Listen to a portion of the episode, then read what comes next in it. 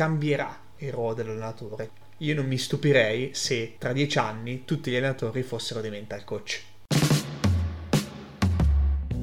Sì, lo so, probabilmente ti aspettavi le solite chiacchiere da bar sul calcio, ma questo è cambio di campo. Marco, Andrea e Marco ti stanno per portare in tutto un altro gioco.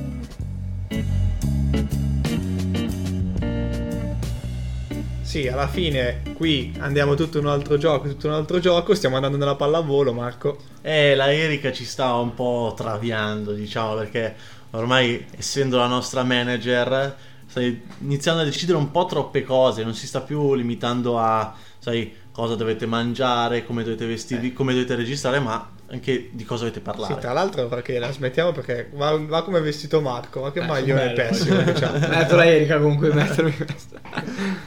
Vabbè ragazzi, non parliamo di pallavolo, in realtà ci colleghiamo a uno di quegli episodi che abbiamo affrontato ultimamente, che è quello sui big data, e lo facciamo in relazione a una serie di considerazioni che facevamo tornando dal Festival dello Sport il 12 ottobre, perché da Trento a Varese ci sono tre ore di macchina, in tre ore di macchina abbiamo concepito questo episodio, no? E ci domandavamo quale sarà il ruolo dell'allenatore nel calcio rispetto a tutte queste scoperte, tutte queste invenzioni, tutte queste analisi che i dati stanno facendo. Non a caso parliamo di pallavolo e non solo di calcio. Certo. Perché secondo me è una cosa fondamentale da dire perché forse l'ultima volta, parlando di tecnologia e di big data, abbiamo un po' esagerato anche, e siamo stati subito redarguiti perché un altro ascoltatore, che tra l'altro è un mio amico, mi ha detto Marco ma cosa avete detto? Ma siete pazzi a dire che solo il calcio è così emozionale, pieno di complessità, ma anche il waterpolo, la pallanuoto è così, no? E pensandoci bene ha completamente ragione, perché adesso anche ragionando solamente della pallavolo ci sono un'infinità di dati che si possono prendere anche se non c'è realmente un, uh, un contatto fisico come nel calcio. Voi pensate solamente al momento di quando si batte, quando si riceve, quando si attacca, quando si fa muro. E il si... gesto tecnico stesso anche. Certo. Sì, certo, certo. E si inizia tutto a ragionare anche a cose diverse, quindi non solo che cosa è successo, quindi non solo dati storici, ma anche dei dati magari previsionali, no? Eh, basati su qualcosa di diverso. Adesso non so bene come, come definirlo, però quando una persona attacca, ci sono i data scientist, soprattutto in Serie A succede questa cosa qua di pallavolo, che definiscono anche la direzione verso il quale un attaccante, una, un attaccante, sì, un, uno schiacciatore, adesso mi, mi perdonino tutti quelli che stanno ascoltando che giocano a pallavolo, eh, in, verso dove schiaccia la palla, praticamente se verso il centro, verso destra, verso sinistra, e quindi qui si apre secondo me tutta un'altra un altro mondo della, dell'analisi, no? Mondo che parla di spazi, no? Che gli spazi sono quelli che alla fine dominano il calcio. È la stessa cosa esattamente di come sta andando la videoanalisi e i big data, i numeri. Effettivamente a quel Festival dello Sport sentivamo di questi tre famosi livelli. Se il primo è vedere il gesto tecnico, vedere le corse che fanno, quelle cose tra virgolette più visibili, più banali, il terzo livello è la questione degli spazi, cioè i numeri devono andare a vedere dove sono quegli spazi in cui possono far male, dove c'è più densità, dove ci sono gli spazi liberi, attraverso del, un'analisi di numeri di punti, che poi è la stessa cosa del direzionare la schiacciata, ad esempio, in quello spazio che è meno coperto da difesa avversaria. Quindi stiamo passando da un periodo dove i numeri ci dicevano dove dovevamo migliorare a un momento storico dove magari non oggi, ma io prevedo eh, in un breve futuro dove i numeri ci diranno come vincere, come fare a vincere, come impostare le proprie partite e anche nel dettaglio, secondo me, come eh, affrontare determinate situazioni di gioco. Bravi, e allora torniamo alla domanda che muove questo episodio, perché se l'allenatore saprà come vincere e lo saprà anche in real time, non lo saprà solo prima durante l'allenamento quando prepara la partita in settimana, allora l'allenatore servirà ancora? O meglio, sarà la stessa figura che troviamo oggi? O meglio, No, niente, era solo per dirlo. Okay. Un altro che faceva ridere. Tocca a te. Vabbè, rispondo io. Vai fuori tu. no, allora, la, la risposta che mi sono e ci siamo in realtà dati è questa. Cambierà il ruolo dell'allenatore. Cioè, se adesso le conoscenze dell'allenatore sono anche verticalizzate su quello che è la conoscenza tattica e strategica, che deve essere sì in fase di preparazione della partita, ma anche nella lettura della partita stessa per far sì che poi alla fine vai a migliorare la situazione che in partita c'è, dall'altra parte dovrà far arrivare quei dati e quei numeri ai giocatori. E se da una parte ci sono i giocatori e se dall'altra ci sono i numeri, chi fa comunicazione è l'allenatore. E allora io non mi stupirei se tra dieci anni tutti gli allenatori fossero dei mental coach.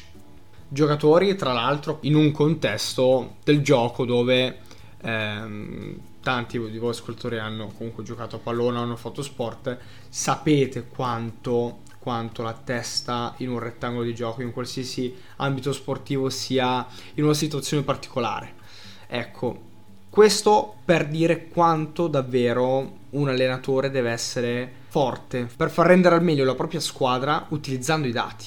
Sì, è proprio lì, cioè secondo me i dati diventeranno centrali, ma poi devi far rendere la squadra. Cioè, in queste rendere la squadra proprio lì il punto. E l'allenatore, se c'è qualcosa su cui vale la pena che oggi investa, è probabilmente proprio nella comunicazione. Non solo comunicazione verbale, non verbale, ma anche nella gestione del team, nell'essere leader, no? Tutte cose che in realtà abbiamo già un po' rimarcato e, e detto negli scorsi episodi, parlando di Ancelotti, parlando di, con Dimo, però la, la questione è che deve farlo di più, cioè da una parte è molto probabile che la formazione dell'allenatore diventi molto più verso l'umano, verso la persona e molto meno da un punto di vista tattico e magari anche i corsi di formazione dovranno cambiare in questo senso, no? È vero anche che De Zerbi, se vi ricordate, al Festival dello Sport diceva il mio sogno è riuscire a estrapolare tutti i dati per la sua idea, al fine di rendere i giocatori consapevoli. Cioè lui oggi prende il suo modello di gioco, ne fa il riferimento usa i dati, la videoanalisi per creare consapevolezza nei giocatori, ma in tutto, in tutto questo modo di fare c'è il fatto che lui è un allenatore e al centro c'è la persona. Però attenzione, eh, perché forse qui ci stiamo spostando verso un campo un po' arduo da cavalcare, ok? Su cui camminare. Perché? Perché secondo me i dati alla fine possono farti dire quello che vuoi. Cioè, il dato in sé non ha né ragione né torto, il dato è oggettivo, i dati sono numeri. Il modo con cui tu manipoli i dati, perché si chiamano manipolazione dei dati alla fine, può permetterti di farti dire qualsiasi cosa, no? Eh, nel mondo del business ci sono tantissimi indici di bilancio che da uno stesso numero, cioè da degli stessi dati ti permettono di tirar fuori degli andamenti d'azienda completamente diversi. Eppure i dati sono sempre gli stessi. Quindi quando De Zerbi dice io cerco di adattare i dati al mio modello di gioco, comunque dice cerco di estrapolare i dati per far capire la mia idea, ecco, attenzione a non far sì che poi lì i dati lasciano il tempo che trovano, perché il dato è importante, il modo giusto per comunicarlo è ancora importante, il modo per capire che tipo di dato utilizzare in quale situazione è essenziale, anche perché è lì che sta la differenza. Voi pensate ai manager, tutti i CEO del mondo, sanno come funziona la statistica. È inutile dire di no. Ma come Marchionne ce ne sono pochi di come Marchionne. E non a caso lui aveva una formazione molto poliedrica, infatti se non sbaglio arrivava dal mondo della filosofia, no? E forse proprio lì, secondo me, il futuro non sarà nei dati, perché i dati piano piano diventeranno una commodity. Pensate tutti i software che ci sono ti permettono di avere delle dashboard, dei dati che sono già pronti non serve più prenderli, non ha più senso mettere dei sensori in giro per il campo. Sono già... Ecco, forse è proprio qui che ha ragione Zerri magari, magari mi sto sbagliando io perché magari tu devi capire come convincere il giocatore utilizzando il dato giusto. Magari così, eh. Sì, ancora di più il ruolo dell'allenatore deve spostarsi verso la persona, perché se devi convincere o devi rendere consapevolezza usando il dato, ma in realtà potrebbe essere qualsiasi strumento, cioè la cosa è ti sta arrivando un'informazione che tu devi usare in qualche modo, scegli te come usarla, ma nel momento in cui ti arriva un'informazione tu non devi più pensare troppo a quell'informazione lì, ma devi pensare a come comunicarla. Adesso però voglio lanciare una, una provocazione, comunque ehm, parlare di un qualcosa che secondo me è da citare e mh, può rendere piccante la- l'argomento. Ragazzi, Rifallo più stretto. ok. Adesso però voglio intervenire a gamba tesa ehm, ponendovi un dubbio.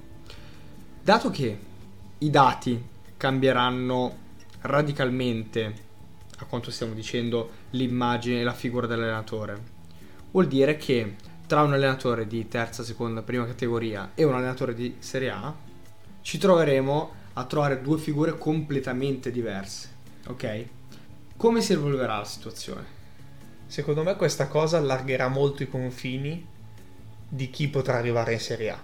Al netto del fatto che ci sono quei problemi di cui abbiamo parlato, dei patentini, perché ormai quelle cose lì le abbiamo già assodate, ma al netto di ciò il problema potrebbe essere un po' meno importante. Cioè io, probabilmente, se facessi i patentini e fossi un mago della comunicazione, probabilmente riuscirei con i dati e con tutta la tecnologia a arrivare un po' più in su nel calcio.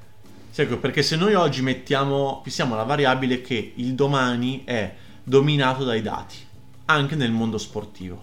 A quel punto, sia in terza categoria che in Serie A, nel momento in cui ci siano due figure che sono ugualmente competenti sul lato calcistico e la priorità non sia totalmente su quel mondo calcistico, ma anche fosse, saremmo di comunque comparabilità totale, si andrà su qualcuno che ha maggiormente abilità anche in altri mondi, come in quello della comunicazione, come quello dei dati. E questo vale secondo me sia in terza categoria come in Serie A. Questo perché il principio economico su cui si basa qualsiasi cosa, eh, sia che ci sia un trasferimento di denaro che non, è sul risparmio. Quindi, se in Serie A c'è il eh, Pioli della situazione che all'interno del suo bagaglio culturale ha sia la parte di comunicazione, sia la parte di calcio, sia la parte di data science, allora magari può essere quello, non è quello il motivo, eh, sto facendo solo un esempio, per il quale è stato eh, preferito a Spalletti, quando- perché Spalletti quando si è proposto diceva sì, io so solo fare questo, però ho tutto un altro team che si occupa di data science, un altro team che si occupa di comunicazione per esempio. Visto che il Milan, come tutte le aziende di calcio, è in rosso, deve andare a risparmio quindi ha deciso a parità di competenze di prendere la persona che minimizzava la filiera. Ecco, questo secondo me è il mio punto di vista, però sono pronto a ritrattarlo. No, io sono assolutamente convinto che tu hai ragione, perché agirei allo stesso modo, sarei stupido a non fare, non fare così. E secondo me tu hai trattato un tema che, che a me è molto caro, che è quello della formazione, no? Se è vero che tendenzialmente le scelte devono andare verso chi è più formato sia in senso verticale sia in senso trasversale, allora vi chiedo, fissando quella variabile che ci siamo detti, cioè i dati entreranno sempre di più nel mondo del calcio, quale sarà la formazione del prossimo allenatore? Sicuramente la parte comunicativa sarà essenziale tanto quanto la parte tattica e tanto quanto la parte atletica. Con un grandissimo rischio di risultare fuffologi. Perché quando si parla solo di soft skill si rischia molto il fatto di questi mega santoni che in realtà poi non hanno nessuna competenza verticale ed è per questo che io credo ancora in delle skill verticali, quindi sempre le solite cose che dicono come al solito, eh, figura T, che sono tanto composte da skill verticali che anche skill trasversali come la No, comunicazione. no, ma queste cose tu che dici sempre, in realtà a noi ci portano sempre cose nuove, perché in realtà il problema vero su cui ci stiamo imbattendo con i dati è che la formazione dell'allenatore sia sempre meno propensa al gioco, cioè al conoscere il gioco e non solo a livello tattico, perché poi quando parliamo di spazi, di tempi, di densità, di zona libero e quei dati lì i dati ti vengono in aiuto è ok, ma il gioco, il gioco è una cosa un po' diversa, cioè c'è davvero la relazione umano strategica del gioco che è totalmente difficile da vedere e lì l'allenatore se si fa completamente spostare il focus da una parte tattica a una parte solo comunicativa rischia di perdere quelle due cose che stanno lì relazionate fortemente e quindi di non essere davvero più allenatore competente. Ok ragazzi, allora è stato un episodio molto futuristico e sicuramente avrete tantissime cose da dirci su questo episodio. E mm, noi vi aspettiamo, aspettiamo tutti i vostri commenti sulle nostre piattaforme, sono Instagram, Facebook, Spotify, Apple Podcast e YouTube. E fateci sapere cosa ne pensate. E ragazzi, ragazzi, aspettate, aspettate, ci potete lasciare una recensione perché già in tanti lo state facendo e ci rendiamo conto di quanto con le vostre recensioni capiamo le cose che dobbiamo migliorare. Quindi più ce ne lasciate su YouTube, su Facebook, su Apple Podcast, più noi riusciamo a capire cosa possiamo fare nei prossimi episodi, nei prossimi book per voi.